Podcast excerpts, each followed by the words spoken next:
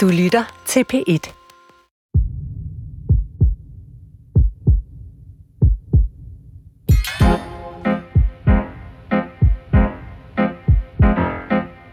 Vi er i slutningen af januar, og omikron-varianten af covid-19 slår igen og igen rekorderne for smitsomhed. Med smittetal langt over 30.000 hver dag. Alligevel så vejer man optimisme. Den 17. januar åbnede kulturen op igen. Skolebørnene er tilbage for længst. Og på Christiansborg der diskuterer politikerne, hvornår det er forsvarligt at løfte de allersidste restriktioner. Det er som om, vi på trods af flere og flere smittede faktisk kan se enden på pandemien. Men hvad er enden egentlig? For det er jo ikke sådan, at corona bare holder op med at findes. Vi skal ligesom som samfund lære at omgås corona. Vi skal også igen til at se på, at der er andre sygdomme end coronavirus, som bør prioriteres. Siden pandemiens start i 2020 er lidt over 3.500 danskere døde med covid-19. I samme periode døde mere end 104.000 danskere i alt. Det svarer altså til, at covid-19 har været involveret i 3,3 procent af alle dødsfald fra marts 2020 og så til nu. Måske var det på tide at prioritere de 96,7 procent andre ting, som kan tage livet af os. Eller for at sætte det endnu mere på spidsen, måske skulle vi tage at blive lidt mindre bange for at dø i det hele taget. Hvordan kommer livet med corona efter pandemien til at foregå rent praktisk? Skal vi blive ved med at teste? Skal vi alle sammen vende os til at blive covid-vaccineret to gange om året? Hvordan prioriterer vi mellem en ærligt talt stadig bulrende pandemi og så alle de andre ting som et tiltagende træt og mat sundhedsvæsen?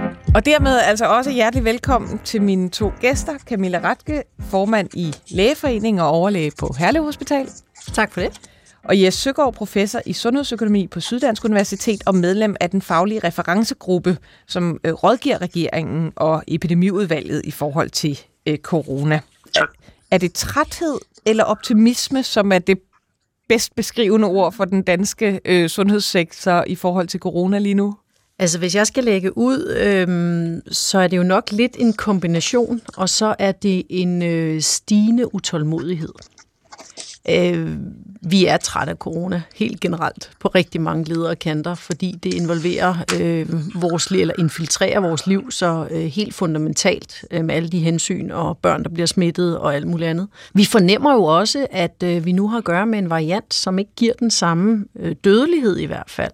Det giver stadig sygelighed, men også øh, sygdom, man kan håndtere i hjemmene i, i mere øh, udtalt omfang, end man har kunnet før.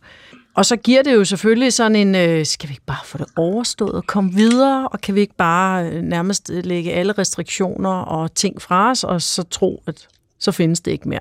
Det er sådan lidt den der på spidsen oplevelse, man kan have lige nu.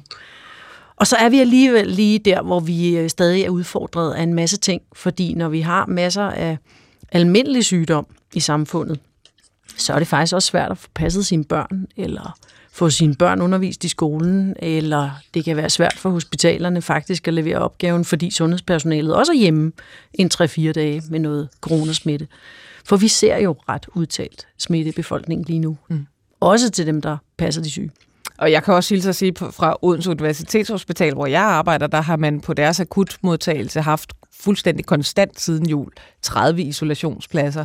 Det er altså rigtig, rigtig mange øh, patienter at passe, som er i isolation, fordi det kræver, det kræver lidt af hvert. Så der, der tror jeg altså også, der er nogle øh, læger og sygeplejersker, som er godt trætte af at iklæde sig isolationsdragter igen og igen og igen. Øhm, øh, yes, øh, du er jo øh, som sundhedsøkonom med i den faglige referencegruppe som altså rådgiver regeringen og epidemiudvalget. Øh, hvad, hvad er situationen hos jer? Altså mødes I hyppigt eller sjældent? Øh, hvad, hvad vil du sige der? Altså vi havde en del mødeaktivitet op til slutningen af, altså lige før jul. Der var en del, og siden har vi kun haft et stort møde. Vi har jo to funktioner, altså vi har møder, hvor vi alle 12 er med, eller de af os, der kan, og så en række øh, embedsfolk øh, fra Epidemikommissionen. Og så deltager vi også parvist, øh, fordi det er sådan, at når der skal laves nogle små ændringer i for eksempel lovgivning som opfølgning på nye restriktioner eller lempelser af gamle restriktioner, så skal der to fra gruppen med til ligesom at kommentere dem.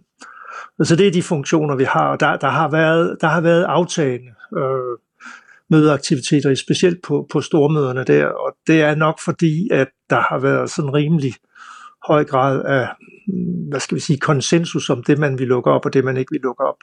Kan, men kan... hvis vi skal kommentere på, på spørgsmålet, altså så ser vi også i vores gruppe, men altså jeg er helt enig med Camilla, at det er jo en kombination af træthed og optimisme. Vi ved fra HOPE-undersøgelserne, altså Michael Bang-Pedersens undersøgelser, som har hjulpet os fantastisk, at, at der er en kumulativ træthedseffekt med de her restriktioner, så altså, nu har vi snart uh, haft det her i to fulde år, og befolkningen er simpelthen træt. Øh, og derfor er det godt med noget optimisme. Hvad med altså eksperterne? Er det også den der blanding, øh, som, som Camilla diagnostiserede, af at, at, at træthed, utålmodighed og optimisme på en og samme gang? Altså nu, nu, nu, er vi sådan, nu er vi blevet enige om, at vi ikke refererer fra de enkelte møder og så videre, men jeg vil nok sige, at der, der er lidt blanding nu. Altså der er nok en holdning i referencegruppen om, at man skal passe på ikke at lempe for hurtigt, fordi at øh, Altså vi, vi ved faktisk, at sygeligheden øh, er reduceret, og det, det har vi jo et eller andet sted haft som hypotese, men det var først, at, at efter her de sidste 14 dage i januar, vi har fået rigtig god dansk evidens for, at, at sygeligheden ved omikron er meget mindre. Og det er selvfølgelig det, der giver grobund for øh, optimismen. Altså det, der lige nu er det største problem, det er i virkeligheden nok ikke det potentielle pres på sygehusene, selvom det sådan set er stort nok. Det er jo altså det almindelige arbejdsudbud, også på, på sygehusene, fordi der er så mange, der er sendt hjem. Så det har vi jo også øh, øje for, og det er jo, altså vi skal jo se på en lang række faktorer. Og det er den, der sådan gør os en lille smule påpasselige, at vi er nødt til stadigvæk at se på smitteantallene. Mm. Jo, og, og apropos smitteantallene, altså jeg skal lige sige, i dag øh, skriver vi den 19. i første, vi optager øh, programmet øh, onsdag øh, på, på forkant, øh, og der øh, er der altså næsten 40.000 smittede, øh, over 800 indlagte, så det er jo på mange måder også øh, altså en pandemi, der bulrer fremad, øh, men, men man hører jo også stemmer, der siger, jamen, om en måned, om halvanden måned, så har vi nærmest alle sammen været smittet. Øh, mm. Så kommer corona til at forsvinde, fordi så er vi alle sammen, så er der flokimmunitet og antistoffer. Hvad, hvad tænker I om det? Altså, jeg, jeg tror ikke, vi vil få det, der hedder formelt, altså nu Camilla Læge, det er så kendt ikke, men altså formel flokimmunitet vil vi formentlig ikke få, men vi vil få noget, der hedder befolkningsimmunitet, altså sådan, at, vi, at det vil blive lidt ligesom vi hver anden tredje år har nogle, øh, for eksempel en influenzaepidemi, som, som kører i befolkningen. Men vi vil have så mange antistoffer, at det ikke, det ikke giver den, den store sygelighed, men nogen vil det jo ramme, altså det gør det jo også med øh, influenza, altså jeg er da lige ved at tro, at den sidste større influenzaepidemi, vi havde i Danmark, har, havde, havde lige så store øh, dødsfaldskonsekvenser, som, øh, som covid har haft i Danmark. Det er jo også fordi, vi har haft usædvanlig beskeden dødsfaldskonsekvens i Danmark i forhold til selv nabolande. Mm. Camilla Ratke? Jamen, det er jeg sådan set enig i. Øhm, og så kan man sige, øh, er det om en måned, eller halvanden måned, eller om to måneder. Nu er vi også på vejen i foråret, så der er nok flere faktorer, der hjælper os her. Men vi ser jo ikke lige frem ind i nu, at smittetallene øh, fra dag til dag falder. Og vi har sådan set også nogle øh, øh, forløbige antagelser, i hvert fald fra Serum Instituttet, i at, øh, at det topper først, når vi når hen i slutningen af januar, og måske vender det så derefter. Så, øh, så vi, vi bulrer jo lige nu deroppe af. Øh, og der er jeg jo enig med Jes, at, øh, at det kan godt være, at som sagt, at dødeligheden ikke er er øh, så høj af det her, og det kan også godt være, at vi jo heller ikke bliver så syge af det, men der er jo væsentligt flere, der er påvirket lige nu af det, og det udfordrer arbejdsfunktioner i ret udtalt grad mange steder. Jeg skal også øh, hilse at sige, som småbarnsmor, det kan man i hvert fald godt mærke. øh, øh, men altså, øh, er vi ikke enige om, eller er I enige med mig i, altså, at covid-19, det er ikke noget, der forsvinder? Det er snarere noget, vi kommer til at leve med. Altså, det er pandemien bliver ikke længere en pandemi, men, men covid forsvinder ikke af den grund. Det er jeg helt enig med dig i. Ja, det er jeg også helt enig med dig i, og man kan sige, øh, det kan godt være, at det hed covid-19, fordi det var der, det startede. På et eller andet tidspunkt spider vi jo tallet, fordi ja. øh, covid bliver jo en sygdom, øh, som vi kommer til at stifte bekendtskab med, og som jeg også vil tro, at vi på linje med for eksempel influenza vil holde øje med hver vinter øh, og indberette tilfælde med covid, så vi på en eller anden vis holder øje med, hvor stor er øh, smitte øh, i befolkningen. Men, men øh, hvis vi nu snakker om coronavirus-varianter, så er der jo øh, fire, som giver helt almindelige forkølelser, altså fire andre typer coronavirus. Mm. Du tror ikke, det bliver øh, helt så mildt som det? Jamen, det kan jo godt ske, men jeg tror, mm. der går noget tid, og jeg tror, at den øh, historie, vi har været igennem sammen, ikke kun i Danmark, men på verdensplan, gør jo, at der går et stykke tid, før vi helt slipper tøjlerne, mm. og bare siger, nu er vi der, hvor vi øh, måske godt nok bliver lidt smittet, nogle af os hver vinter, og det kan også godt være, at der desværre er nogen, der dør. Men vi er på et lav, hvor vi ikke ser markante stigninger hver vinter. Mm. Så jeg tror, vi kommer til at holde øje med den her sygdom øh, hver vinter i hvert fald. Og jeg tror også, vi kommer til at få et, et mere øh, influenza-lignende vaccinationsprogram til mm. udvalgte mm. grupper af borgere. Og, og apropos at, at slippe tøjlerne, jeg kunne godt lige øh, tænke mig at tage fat i, i en af de eksempler, som er meget præsent, øh, nemlig her i dag, fredag den 21., hvor programmet sendes, øh, så er der endnu en vigtig ting, som, som starter igen, øh, nemlig behandlingsgarantien. Øh, når man nu snakker om at lempe øh, restriktioner, er, er det at genindføre behandlingsgarantien en god idé, Camilla Ratke? Jeg synes jo, det udfordrer rigtig meget lige nu, øh, netop fordi arbejdsudbuddet er ramt. Øhm, og jeg kan godt høre, at der er mange, der gerne vil gøre covid, og det er måske utålmodigheden, der er mange, der gerne vil gøre covid til en influenza lige nu. Øhm, men, øh, men en influenza øh, hvert år er jo ikke en influenza, der i samme omfang faktisk påvirker øh, de ansatte i sundhedsvæsenet. Fordi vi også vælger at vaccinere dem. Men denne her variant, vi har lige nu, der øh, kan man altså godt øh, blive smittet, også igen, og også selvom man har fået tredje stik. Og det er jo egentlig det, der er den store udfordring lige nu. Det er, at sundhedspersonalet i ret vid udstrækning også bliver smittet, for uden at vi sammenlignet med sidste vinter faktisk mangler personale. Vi står i en lidt anden udfordringssituation øh, med at, at have tilstrækkeligt personale bare til vores almindelige mange opgaver, til måske de 96,7 procent, du nævner, ikke? Øhm, og, og det er jo kombinationen af faktorer. Det er, at vi både har høj smitte blandt personalet og mange sygemeldte, og at øh, der er mange øh, stillinger, der er ubesatte, som egentlig skulle dække. Øhm, og så i virkeligheden en lige en ekstra opgave, når, når behandlingsgarantien så bliver indført. Øh, hvad siger du, øh, Jes Søgaard? Nå, altså, jeg, jeg, jeg støttede faktisk suspensionen, da man øh, besluttede den lige før nytår, og øh, jeg har også støttet, at man nu suspenderer den før tid. Og der, der er to årsager til det. Altså, man skal passe meget på, hvordan man argumenterer for, øh, for suspension, og også øh, at vende tilbage til normalitet.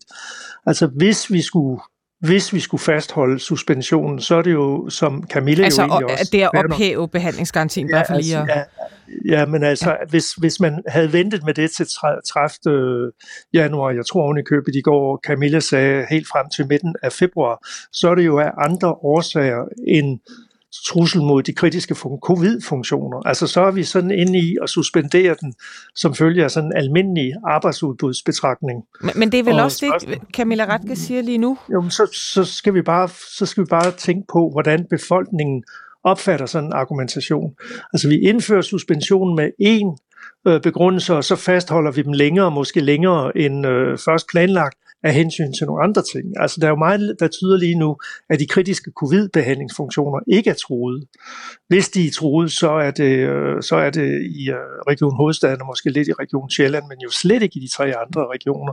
Så, så man skal passe lidt på, hvordan at man ligesom øh, udfordrer befolkningen i at forstå de her beslutninger.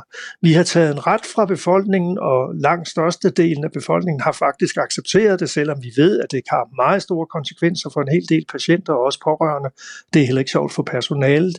Hvis vi så fastholder dem endnu længere af andre årsager, så begynder vi at miste tillid til vores sundhedsvæsen. Mm. Hvad, hvad siger du, Camilla Ratke? Jamen, øh, jeg kan jo sådan set godt øh, følge Jenses øh, argumentationsrække. Øh, øhm, og, øh, og det, at der lige nu er rekrutterings- og øh, problemer og personalemangel, skal jo ikke være bevæggrunden for, at vi fastholder suspensionen. Men det er bare en bidragende faktor oveni den væsentligste årsag, at personalet lige nu i rigt omfang også bliver ramt af corona. Og det er dog corona. Altså, øh, så kan det godt være, at det er de kritiske funktioner, der øh, lige nu faktisk øh, går fri, og det er jo glædeligt, at vi har med en variant at gøre, man ikke bliver helt så syg af. Men man kan godt mærke, at man i dag har 821 indlagte som man normalt ikke har indlagt. Og øh, man kan især godt mærke det, fordi personalet jo også bliver ramt af corona, og, øh, og funktionerne i dag kan være svære få til at hænge sammen. Men, men i sidste ende, så kunne det jo betyde, at man hver vinter sagde, okay, så suspenderer uh. vi lige behandlingsgarantien fra, fra november til, til slut øh, februar. Nej, det håber jeg jo ikke, at, at, at skal være sådan, det skal være. Altså, der er jo ikke nogen af os øh, læger, der arbejder i væsenet, der ikke gerne vil behandle patienterne lige så snart vi har mulighed for det. Øhm, men der er dog også et blik for, at corona for eksempel adskiller sig fra fra influenza, i og med, den bliver vi faktisk som personale heller ikke så syge af. Der tager vi heller ikke særlig hensyn til sundhedsvæsenet, selvom det faktisk også kan presse os ret meget med ekstra indlagte der. Og derfor tror jeg jo heller ikke fremadrettet, at det bliver sådan, at nu er personalet syge med det hele, nu skal vi suspendere det hele. Men man er bare nødt til også at passe på den personalegruppe, man lige nu har, og som også bliver øh, sygdomsramt. Øh, og, øh, og et er, at smittetallet, øh, eller at andelen af indlagte i dag stiger med, med 11, så nu er vi oppe på 821. Øh, men vi har også en stigende smitte i befolkningen, og det er jo også sundhedspersonalet. Så vi får lidt flere indlagte, vi har lidt mere sygdom, og vi ser jo altså også blandt sundhedspersonale, at der er smitten i markant større omfang, end den faktisk er i befolkningen. Øh, og så får vi lige en ny opgave igen. Og, og, og, men, men, men det er lige præcis det, det, er lige præcis det, jeg synes, vi skal passe på i den nuværende situation.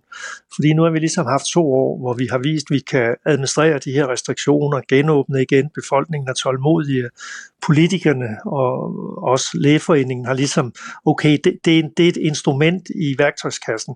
Altså vi skal netop passe på ikke at begynde at bruge de instrumenter, fordi nu har folk været igen to år, de har kunne forstå det, vi har accepteret det, vi er et af de lande i verden, hvis ikke det lande i verden, hvor der har været mest opbakning til de her. Mm. Det er jo mm. derfor, vi faktisk har klaret os så godt.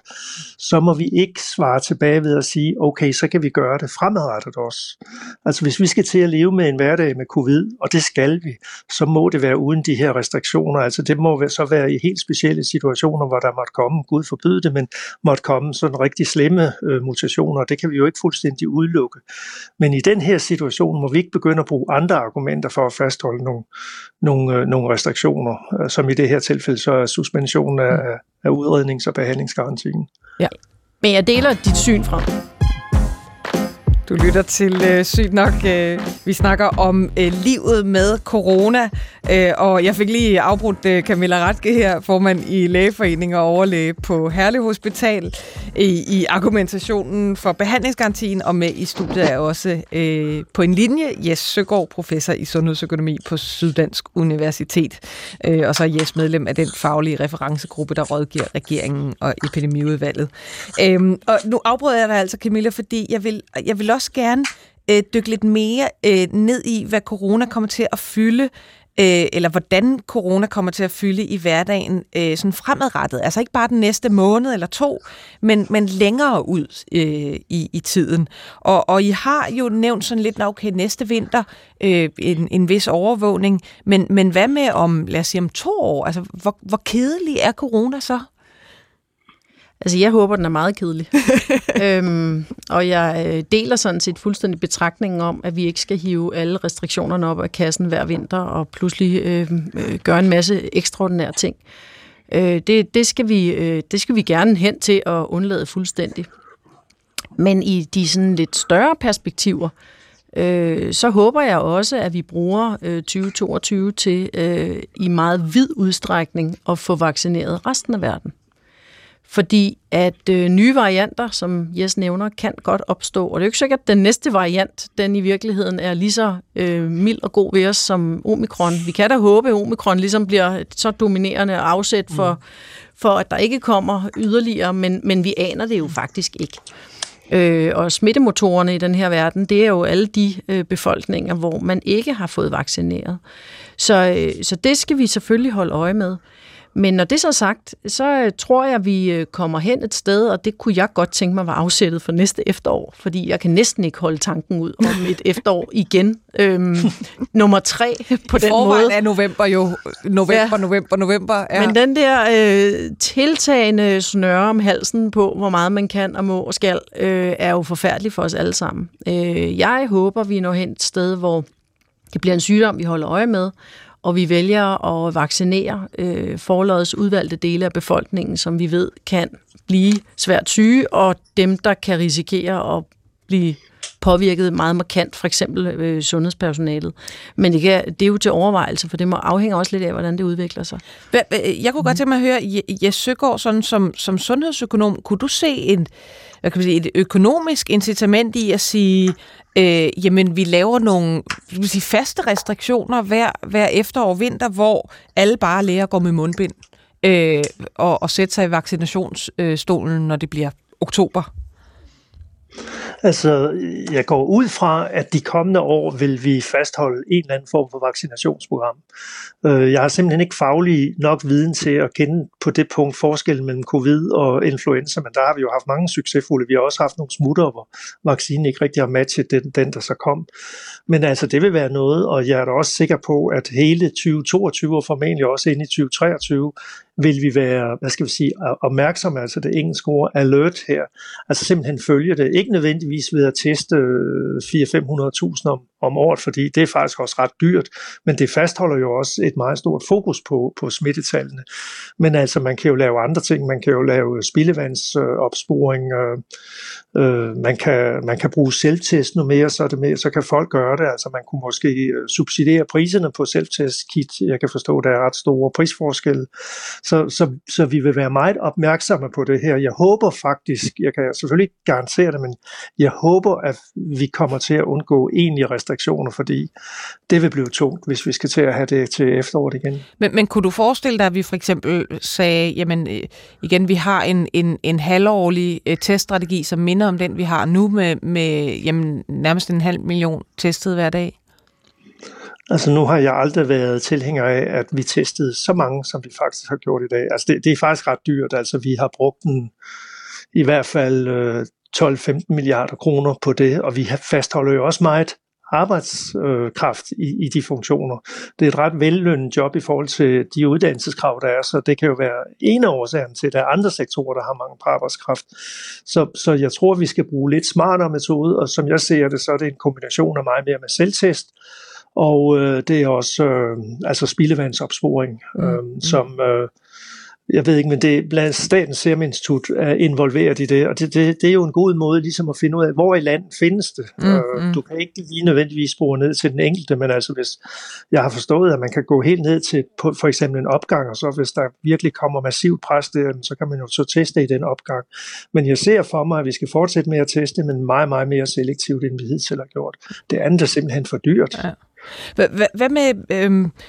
En ting er testning. Øh, øh, der blev også nævnt vacciner, altså lidt ligesom vi får en, en eller mange får en influenza-vaccine. Øh, så vil jeg jo sige, at det er jo ikke 80 procent af befolkningen, der bliver influenza-vaccineret øh, hver år. Øh, Camilla Ratke, tror du ikke også, der kommer til at være en, en, en udmatning i forhold til optaget af, af vacciner, hvis vi skal vaccineres en, måske endda to gange om året? Jo, det tror jeg, og jeg tror heller ikke, at tilslutningen til øh, vaccinationerne vil øh, blive ved med at være så høj, hvis vi jo oplever, at vi faktisk ikke bliver så syge af det, og vores dagligdag bliver måske heller ikke så påvirket af det. Øhm, det er jo lidt det samme, vi så faktisk ser på børneområdet, hvis man lige tager tvivlen om, om børnevaccination i sig selv ud, øh, så ser man jo også, at, at det er lidt svært at få det øh, både løftet og måske også gennemført, fordi vi jo også pludselig ser, at, at omikron-varianten ikke nødvendigvis... Øh, øh, er helt så øh, afvisende, øh, selvom man er, er vaccineret. Men, øh, men jeg tror også, at vi trods alt øh, har en, en tilpas øh, mange skrøbelige og sårbare øh, borgere mm. i samfundet øh, nok til, at øh, vi godt kan blive udfordret, hvis vi bare sagde, vi ser, hvad der sker. Så jeg tror, der kommer et vaccinationsprogram. Øh, øh, for, for ældre over en vis alder, øh, og måske også for nogle helt udvalgte risikogrupper. Måske også nogle af de meget, meget immunsvækkede, ligesom vi lige øh, nu faktisk er ude af at give et fjerde stik til, til meget udvalgte øh, grupper. Mm.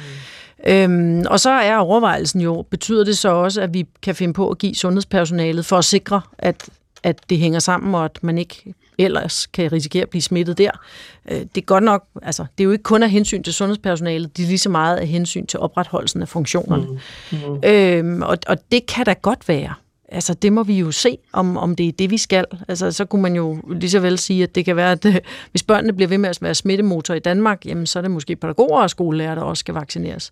Men, men der er jo, det, det er vi jo nødt til at tage lidt bestik af, når vi kommer hen på øh, en, en lidt længere horisont. Og så er der jo også en betragtning, øhm, som går på, om vi som befolkning alligevel når et sted hen, hvor vi har haft øh, x antal mange varianter lidt på kryds og tværs. På min afdeling har vi haft kollegaer, der har været smittet med to forskellige varianter på samme tid.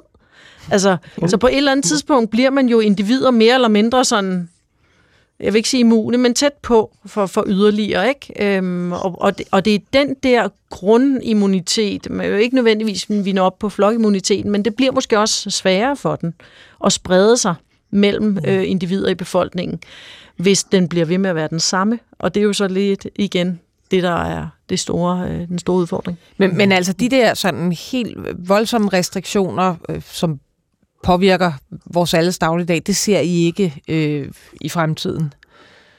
Altså, jeg tror, det man håber må... jeg i hvert fald ikke. Nej, det håber jeg øh, faktisk heller ikke. Øhm, men der har jo også været en, en ekspertgruppe nedsat af regeringen, der kom med 80 anbefalinger på otte områder, hvor de jo netop øh, for så vidt angår det, der hedder forebyggelse og smittespredning, øh, eller mindske af smittespredning, peger på, at det at for eksempel bruge mundbind, øh, det er der et redskab, man kan tage op af værktøjskassen, måske på et mm. tidligere tidspunkt, for at undgå en masse ting.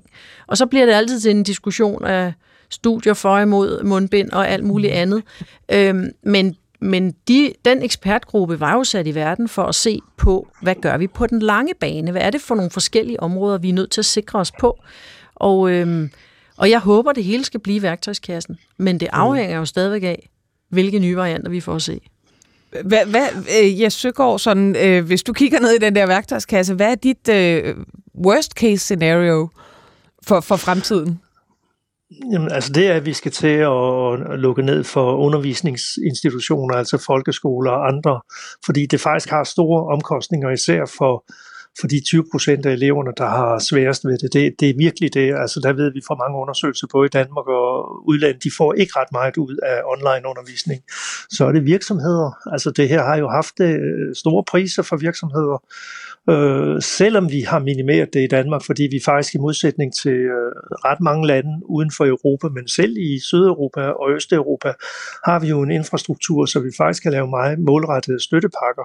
Men, men det har en stor pris i befolkningen, også i, i den oplevelse, af, hvad skal vi sige, frihed. Øhm, og jeg har faktisk, altså jeg må indrømme, jeg har indimellem været sådan lidt rystet, når jeg har oplevet kollegaer og bekendte, øh, der sådan begynder at, at sådan ty lidt til det der med, øh, at det her noget myndighederne gør bare for at få magt og så videre. Altså det, det viser jo lidt om, at det faktisk har nogle konsekvenser i en befolkning som den danske, at hvis man fortsætter med det her.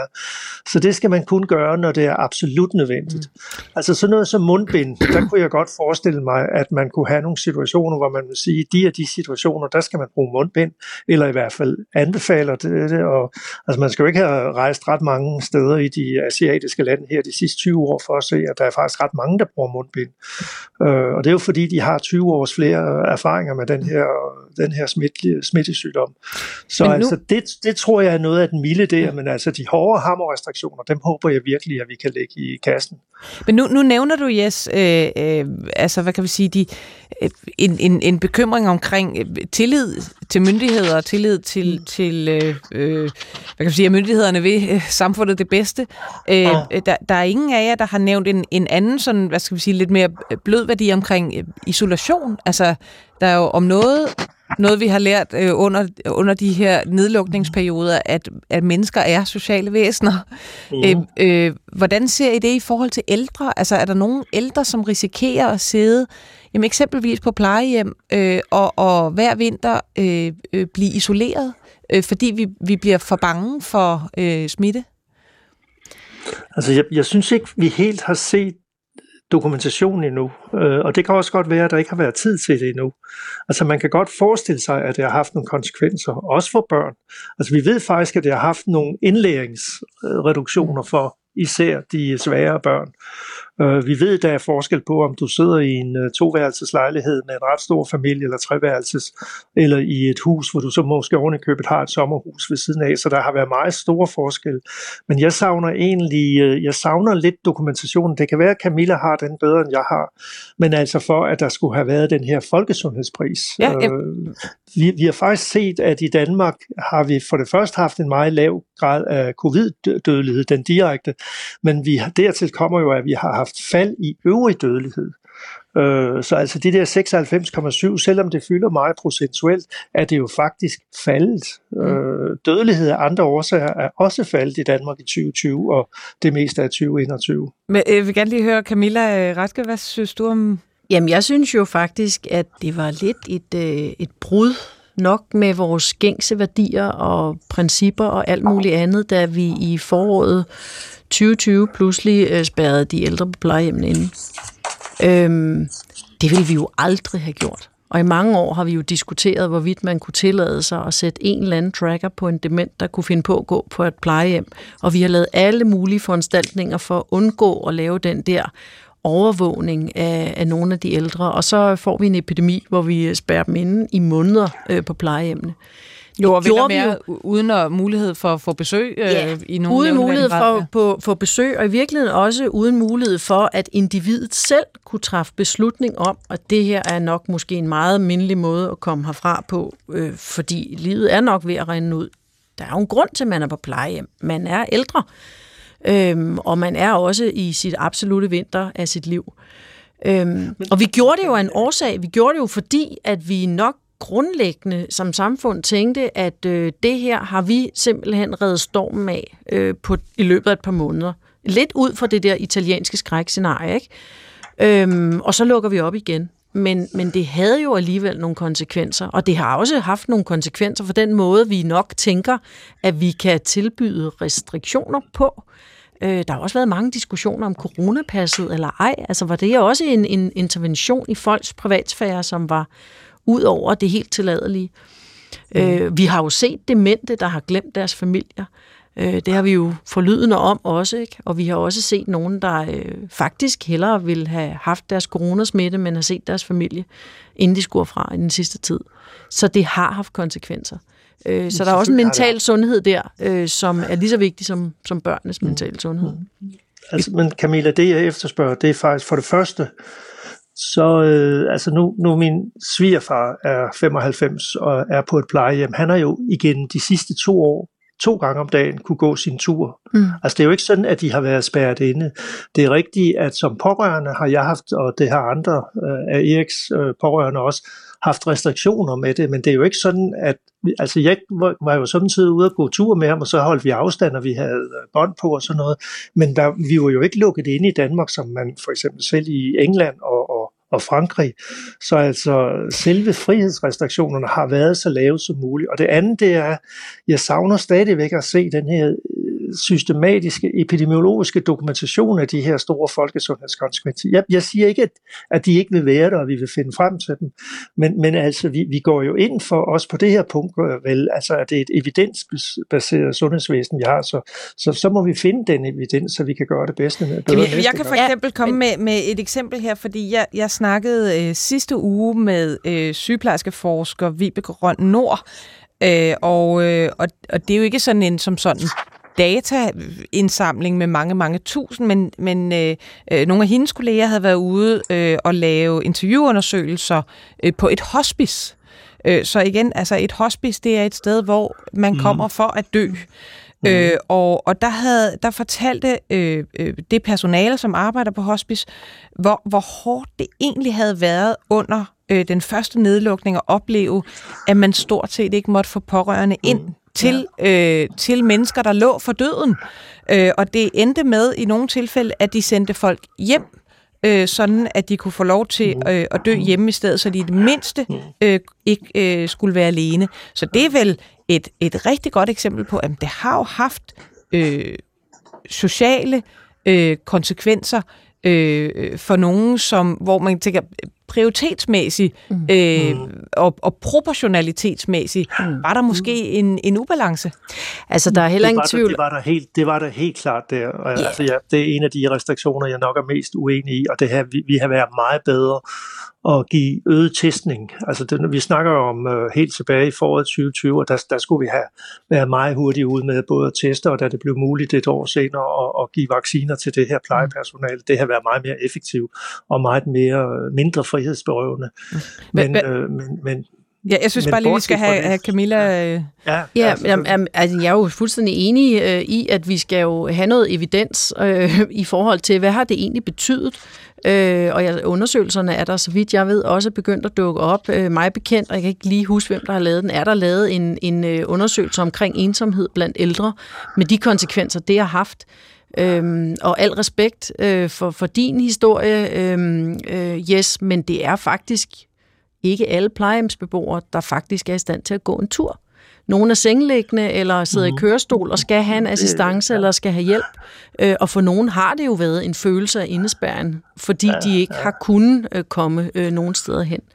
Mm. Og, øh, og så tror jeg faktisk endda også for nylig, at kraftens bekæmpelse har været ude at påpege, at, øh, at der er... Øh, øh, oplevet øh, senere cancerdiagnostik øh, på nogle områder. Øh, så, så, men, men igen, øh, betyder det så også, at vi har en øget dødelighed af det om fem år, eller får vi en øget sygelighed af det? Øh, det er jo lidt svært lige nu at, at sige noget om, ikke? men det er jo noget det, vi skal holde øje med. og, og, og som tiden vil vise.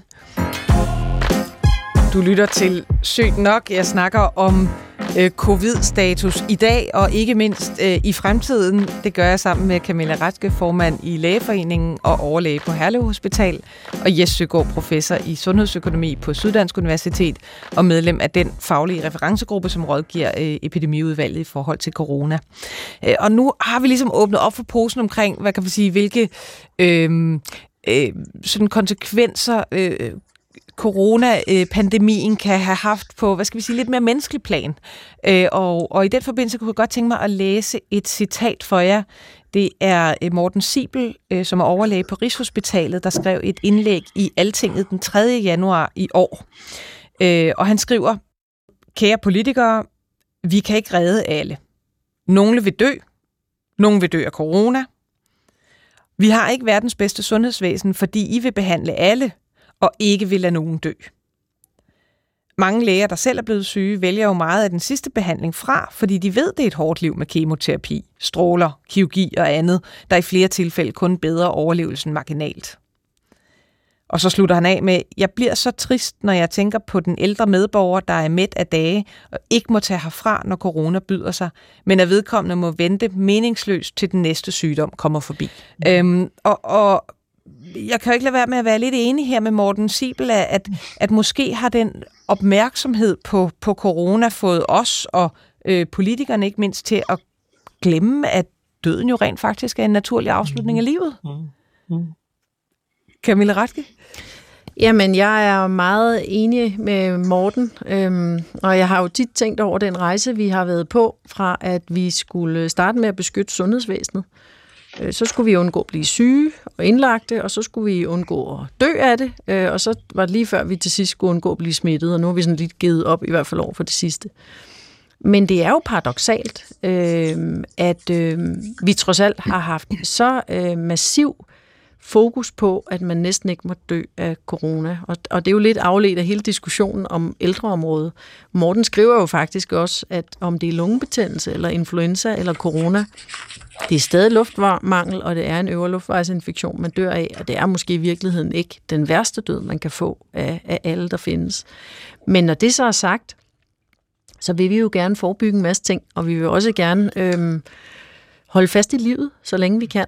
Men der er også en tendens til, og det gælder både læger og sundhedsvæsen, men det gælder også samfund, politikere og samfundsdebatten som helhed, at det øh, med at forholde sig til, at den naturlige slutning på livet, det er døden, og at døden kommer på et eller andet tidspunkt, det er faktisk rigtig svært.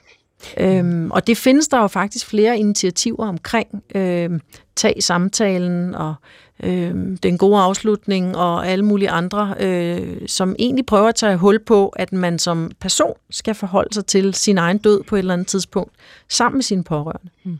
Og, og jeg søger sådan fra et, et øh, sådan sundhedsøkonomisk perspektiv, så skriver Morten Sibel jo også, at øh, et, et verdens bedste sundhedsvæsen er ikke defineret ved, at alle bliver behandlet, og at der ikke er nogen, der dør. Så, men, men så kan man sige, men hvad definerer så verdens bedste sundhedsvæsen? Mm, altså, jeg læste også Morten Sibels øh, kronik med meget stor interesse, og jeg synes faktisk, den var rigtig god.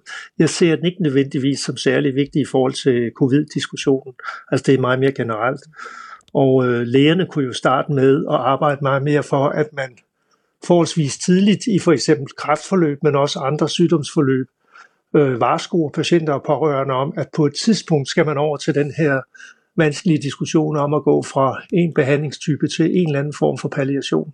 Mm. Det er selvfølgelig nogle, nogle, øh, nogle diskussioner, der findes, men måske er de lidt for, for sent ude. Jeg ser ikke et sundhedsvæsen, som på et tidspunkt undlader behandling, fordi øh, man skal altid øh, mildne symptomer osv., altså lave det, man kalder pallierende behandling. Men, men det behøver sikkert at være sådan aggressiv øh, kurativ intenderet behandling eller, eller en eller anden mellemting. Og derfor synes jeg, at, at Morten tager fat på en rigtig vigtig, men også vanskelig diskussion. Altså, nu læste jeg sådan lidt tilfældigt, at Mette Fugl havde en kommentar til den forleden dag i, uh, i politikken, og altså, hun blev jo bange. Altså, hun, blev, hun siger simpelthen, når læger siger sådan, så blev hun simpelthen bange. Så det er en vanskelig diskussion at tage. Mm. Men jeg vil ønske, at lægeforeningen gik ind i det her, og det lyder det da til, at det kunne Camilla godt finde på. Ja, hvad, hvad siger du til det, Camilla? Var det lige noget? ja, men vi har jo sådan set allerede været øh, både i gang med at kommentere på det, og jeg har sådan set også skrevet øh, leder til alle øh, lægeforeningens medlemmer, hvor jeg har taget fat i det her. Fordi det handler jo... Øhm, øh, et, et aspekt af det her handler jo også om prioritering. Og hvad er det, der gør, at vi har verdens bedste sundhedsvæsen? Det er jo, at vi tilbyder det rette øh, til den rigtige patient på det rigtige tidspunkt. Men det er jo ikke nødvendigvis, at vi bliver ved med at behandle for at vinde øh, få måneder.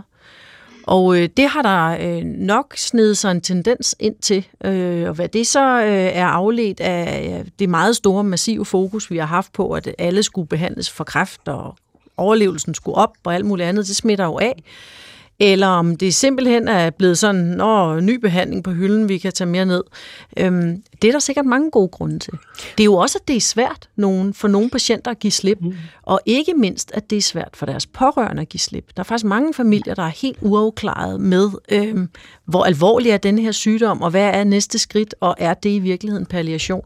Og det er nogle mm. gange ikke nødvendigvis svært for patienten, men det kan være svært for patientens pårørende. Og, men også for lægen. Og også for lægen, det kan også være svært for lægen, men, øh, men jeg tror ikke altid heller, man begriber, hvor, øh, hvor mange dynamikker der er i sådan en familie, og hvor mange hensyn også nogle gange patienten tager til dem, der skal være tilbage, når man ikke lever mere. Men, men hvis vi lige træder et skridt tilbage til, til sådan øh, coronadødsfald, øh, og den måske sådan eskalering i retorik, som øh, du, Camilla Ratke, beskrev før, hvor man starter med at sige, at vi lukker samfundet ned for at undgå byrde på, på øh, sundhedsvæsenet, og så bliver det til, øh, vi må ikke øh, blive alvorligt syge af corona, og så bliver det pludselig til, at vi må nærmest ikke engang blive smittet. Altså, øh, kan, kan man forestille sig, at, at politikerne også på en eller anden måde er blevet fanget i deres egen retorik, så det er endt med, vi kan ikke acceptere et dødsfald? Altså jeg tror da, øh, uden at, at lægge vores statsminister ord i munden, eller øh, overtolke det, du siger nu, øh, så synes jeg, jeg på et tidspunkt i hvert fald har opfattet, at, øh, at det var ikke acceptabelt øh, endnu et dødsfald af corona, at det var et dødsfald for meget. Og så kan man sige, ja, måske, øh, eller også er det ikke. Øhm, og, og hvorvidt de bliver fanget i retorikken, eller at, at det er den linje, de egentlig ønsker, øh, det, det er jo i virkeligheden dem, der må svare på det. Men jeg er sådan set enig med Jes i, at der er jo noget større på spil her, som ikke handler om corona, men som handler nok om, også hvad er det for nogle forventninger, øh, vi skal have til vores sundhedsvæsen. Hvad er det egentlig, sundhedsvæsenet skal levere på? Og det er altså bredt set. Det er også, hvad der foregår hos egen læge og i kommuner og andre steder. Øhm, og hvad er det mest meningsfulde samlet set, at, øhm, at skal være næste skridt i en given patients forløb. Mm. Og, øh, og det kan være svært for alle i det forløb, både patient og pårørende, og også læge. Øh, og det, der måske især kan være svært for lægerne, tror jeg nogle gange, det er lidt det der akademiske i det, at, at, øh, at det er jo også fagligt interessant nogle gange, øh, mm. at, at, at se, hvordan man øh, forhåbentlig kan gøre noget bedre. Mm. Mm. Mm. Hvad, hvad siger du, øh, Jes Søgaard? Jamen, jeg er meget enig i det sidste. Altså, øh, når jeg bringer lærerne ind i det her, så er det jo også fordi, det er rigtig, rigtig svært. Øh, men, men og lige præcis derfor synes jeg, det er så godt, at Morten Sibel har, har taget hul på den her. Jeg håber, man vil huske den også efter øh, coronatiden, altså når vi kommer ind i en eller anden form for hverdag på et eller andet tidspunkt. Øhm, det, det, det, det er samtidig, altså det er sådan lidt mere, det er måske økonomens behov for rationalitet eller logik. Altså, det er, altså hvis vi tager vores kræftbehandling, for 20 år siden, der, der lå vi ret dårligt. Øhm, nu ligger vi faktisk i toppen, altså med hensyn til overlevelse på langt de fleste kræftformer, og det er enormt flot. Mm. Samtidig er vi stadigvæk et af de lande i den vestlige verden, der har langt den højeste incidens, altså hyppighed mm. af især de livsstilsbetingede, altså for eksempel øh, lungekancer. Øh, så, så, så vi har et eller andet sted, hvor vi på den ene side siger, når folk først er blevet syge, så vil man gøre stort set alt for at undgå, at de dør, selvom at samtidig kunne det egentlig være rart at få lov til at dø på en eller anden god måde. Øh, men men det, det, det tillader vi så at sige ikke patienterne, men vi gør intet for forebyggelse. Altså, det, det er jo helt absurd, at vi stadigvæk skal have en af verdens højeste øh, incidenser af lungekræft og andre af de øh, dødelige og livsstilsbetingede kræftformer, og i øvrigt også hjertekarsygelighed. Øh, så, så der er en eller anden øh, svær diskussion, vi skal have med politikerne på de punkter her. Du lytter til Sygt Nok. Mit navn er Maja Thiele, og jeg har øh, besøg af Camilla Ratke, formand i Lægeforeningen og overlæge på Herlev Hospital og Jes Søgaard, professor i sundhedsøkonomi på Syddansk Universitet. Øh, og det vi diskuterer, det er altså øh, coronavirus, dels lige nu, men ikke mindst de næste år frem, og hvordan man prioriterer i sundhedsvæsenet, så vi bedst håndterer den her pandemi, som lige så stille skal, skal klinge af og blive en del af vores hverdag. Øhm, så, så, så, så hvis vi snakker corona i sundhedsvæsenet, altså hvordan, øhm, hvordan ser I prioriteringen af ressourcer øh, ændrer sig fra nu, hvor der stadigvæk er meget fokus på, på corona, og så lige så stille over mod en, en normalisering? Altså, hvis, hvis jeg må starte med den økonomiske del af prioriteringen, så tror jeg, vi bliver nødt til at tage en diskussion og få lavet en grundig udredning af, om vi har nok det, jeg vil kalde akutsengekapacitet i det danske sygehusvæsen. Jeg har faktisk været med til, og det har de, langt de fleste læger, og i øvrigt også lægeforeningen, været med til at understøtte den øh, udvikling, vi har haft vel de sidste øh, 40 år, at, at vi i dag har et effektivt sygehusvæsen, fordi vi har fået øh, meget lavt til ambulant behandling og meget, meget korte indlæggelser, og meget, der kan håndteres udenfor. Men, men jeg tror faktisk, at vi måske lige præcis på akutsengekapaciteten er gået lidt for langt, øh, fordi øh, hvis vi havde været lidt bedre klædt på, havde vi ikke behøvet at være, altså have, have nogle af de restriktioner, vi indførte af hensyn til et meget, meget stramt sygehusvæsen. Jeg siger ikke, at det er det, vi skal skal gøre, men vi skal have lavet en ret grundig udredning af det. Hvad siger du, Camilla Raske? Hvad er dit bud? Ja, mit bud er i forhold til, øh, til et beredskab, så at sige. Altså, vi er jo nødt til at have et bedre beredskab til potentielle epidemier fremover. Øhm, og det hænger også sammen med øhm, selvfølgelig, hvordan vi organiserer og, og, og planlægger et sundhedsvæsen, som jo ikke skal have bufferkapacitet, der ikke udnyttes, men, men står og koster men samtidig skal have mulighed for at kan, kunne skalere øh, med, med kompetencer, når der er behov for det. Det drejede sig jo rigtig meget om respiratorer som, øh, som apparater i den første øh, bølge, men sidenhen øh, blev udfordringen jo faktisk, at der manglede øh, sygeplejersker, ikke mindst på intensiv, til at håndtere alle patienterne. Så vi er nødt til at finde ud af, hvordan kan vi øh, skalere kompetencerne, sådan så mm. vi mhm. kan skalere medarbejderstaben til de kritiske funktioner øh, på intensiv primært. Og vi er også nødt til at snakke om den samlede intensiv kapacitet, sengekapacitet, vi har på intensiv, om den er tilstrækkelig. Og det er den nok ikke. Der er jeg enig med Jens. Øh, der er vi nødt til øh, formentlig at have en, en lidt større stab. Men, men risikerer man så ikke, lige netop som du øh, beskrev, at stå med en bufferkapacitet, som man ikke kan bruge, altså som bare står og koster penge, når der ikke lige er en 100-års pandemi? Altså, det er jo ikke sengen og, og maskinen, der koster, når den står og venter. Øhm, og jeg vil sige, det er jo ikke fordi, at vi ikke også inden corona faktisk var presset på intensivområdet. Der kunne vi også sagtens opleve situationer, hvor vi var nødt til at overflytte intensiv patienter mellem sygehusene. Så jeg tror nok, vi skal få, få dem brugt på en god måde. Og her kan man jo også skalere i, hvordan man øh, har sådan halvintensive pladser, som kan fuldskaleres til helintensive pladser, og hvordan man kan have personale, der kan flexe lidt ind og ud. Så, så når jeg siger 100 senge mere, så tænker jeg også på, at vi skal have personale med kompetence til at kunne betjene måske 100 senge mere. Det er bare et tal. Øh, men, men, men, men det er et, en ting, og så er jeg sådan set enig med, med Jes i, at, at generelt akutområdet er nok spidset meget til, øh, og vi skal nok også have det til at hænge bedre sammen med, med det, der foregår i, i kommunerne i forhold til også at kunne lave en reel aflastning, hvis behovet er der. Mm. Men det er corona, fordi så er der alt det andet, ja. som handler om, øh, hvordan øh, skal vi i virkeligheden i fremtiden øh, få, få tid og penge og plads til det hele. Øh, og der tror jeg, vi ender lidt tilbage i en diskussion, øh, lidt ala Mortens, men, men vi er nok nødt til at forholde os til, hvad er det egentlig sundhedsvæsenet skal lave, og hvad er det, vi skal prioritere, øh, og, og, og have maksimal fokus på, hvilke grupper af borgere skal vi måske give lidt mere, øh, og hvilke øh, borgere kan måske godt nøjes med lidt mindre. Øhm, selvfølgelig i overensstemmelse med dem, så vi er sikre på, at alle er trygge ved deres forløb. Men altså kunne en, kunne en hvad kan sige, afledt positiv øh, effekt af, af corona være, at vi bliver klar over, at, øh, at det faktisk er en balance, eksempelvis øh, på pleje, men også andre øh, sårbare patienter, indlagte patienter, mennesker på hospice, øh, at, at, at, øh, at der er nogle ting, hvad kan vi sige, de, de er sårbare over for nogle sygdomme, men de er godt nok også sårbare over for ikke at have øh, alle de mere bløde øh, ting, altså pårørende, der kommer og besøger dem, og, mm. og, øh, og, en, og fokus på, øh, som Jes nævnte tidligere, den paljerende øh, del af behandlingen, altså den lindrende del af behandlingen.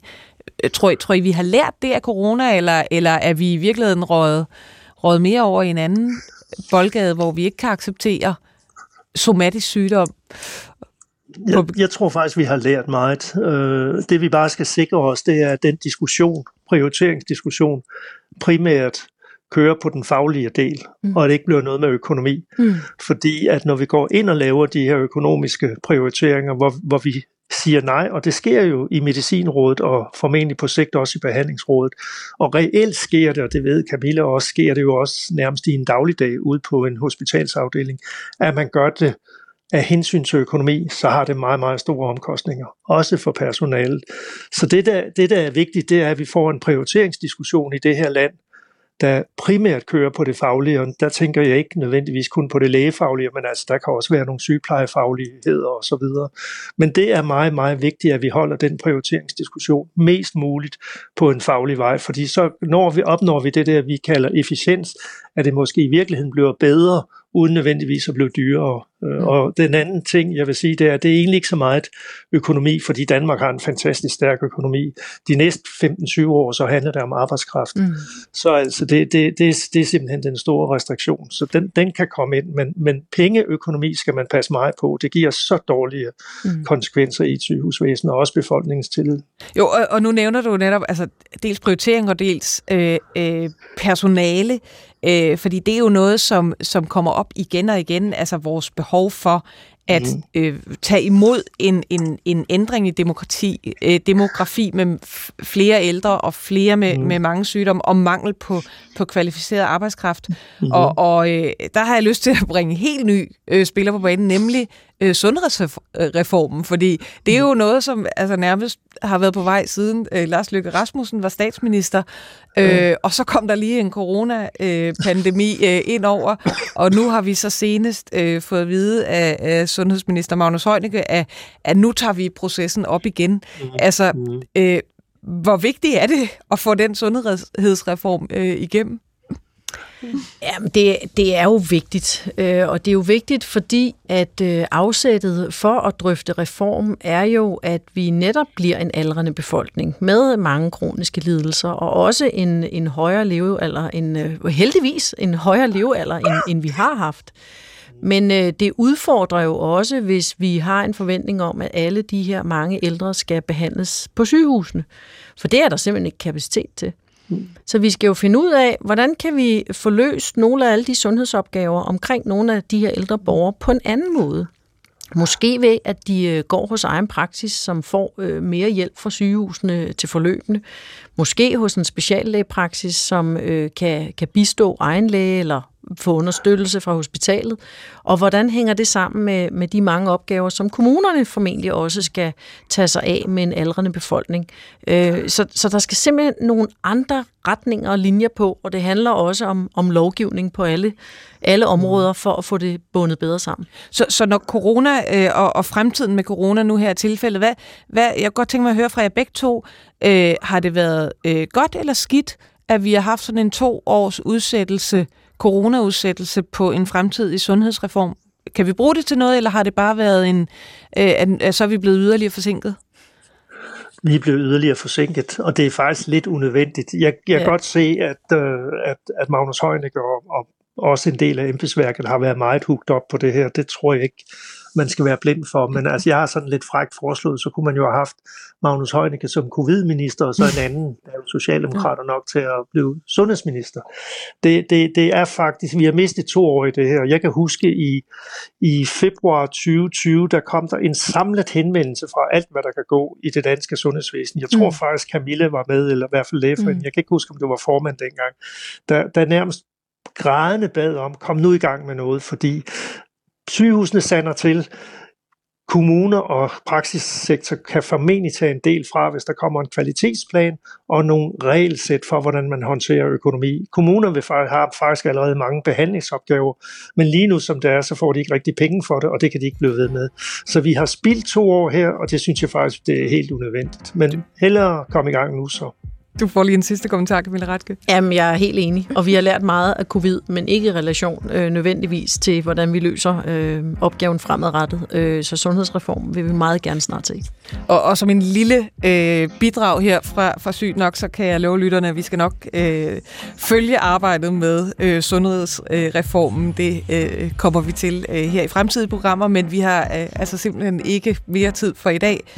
Tusind tak til mine to gæster.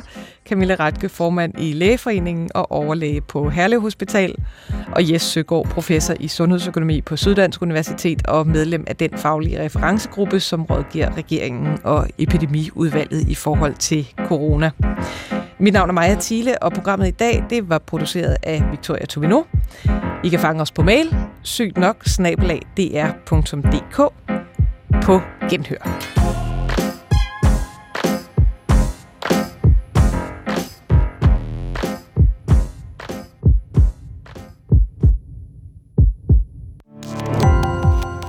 Gå på opdagelse i alle DR's podcast og radioprogrammer. I appen DR Lyd.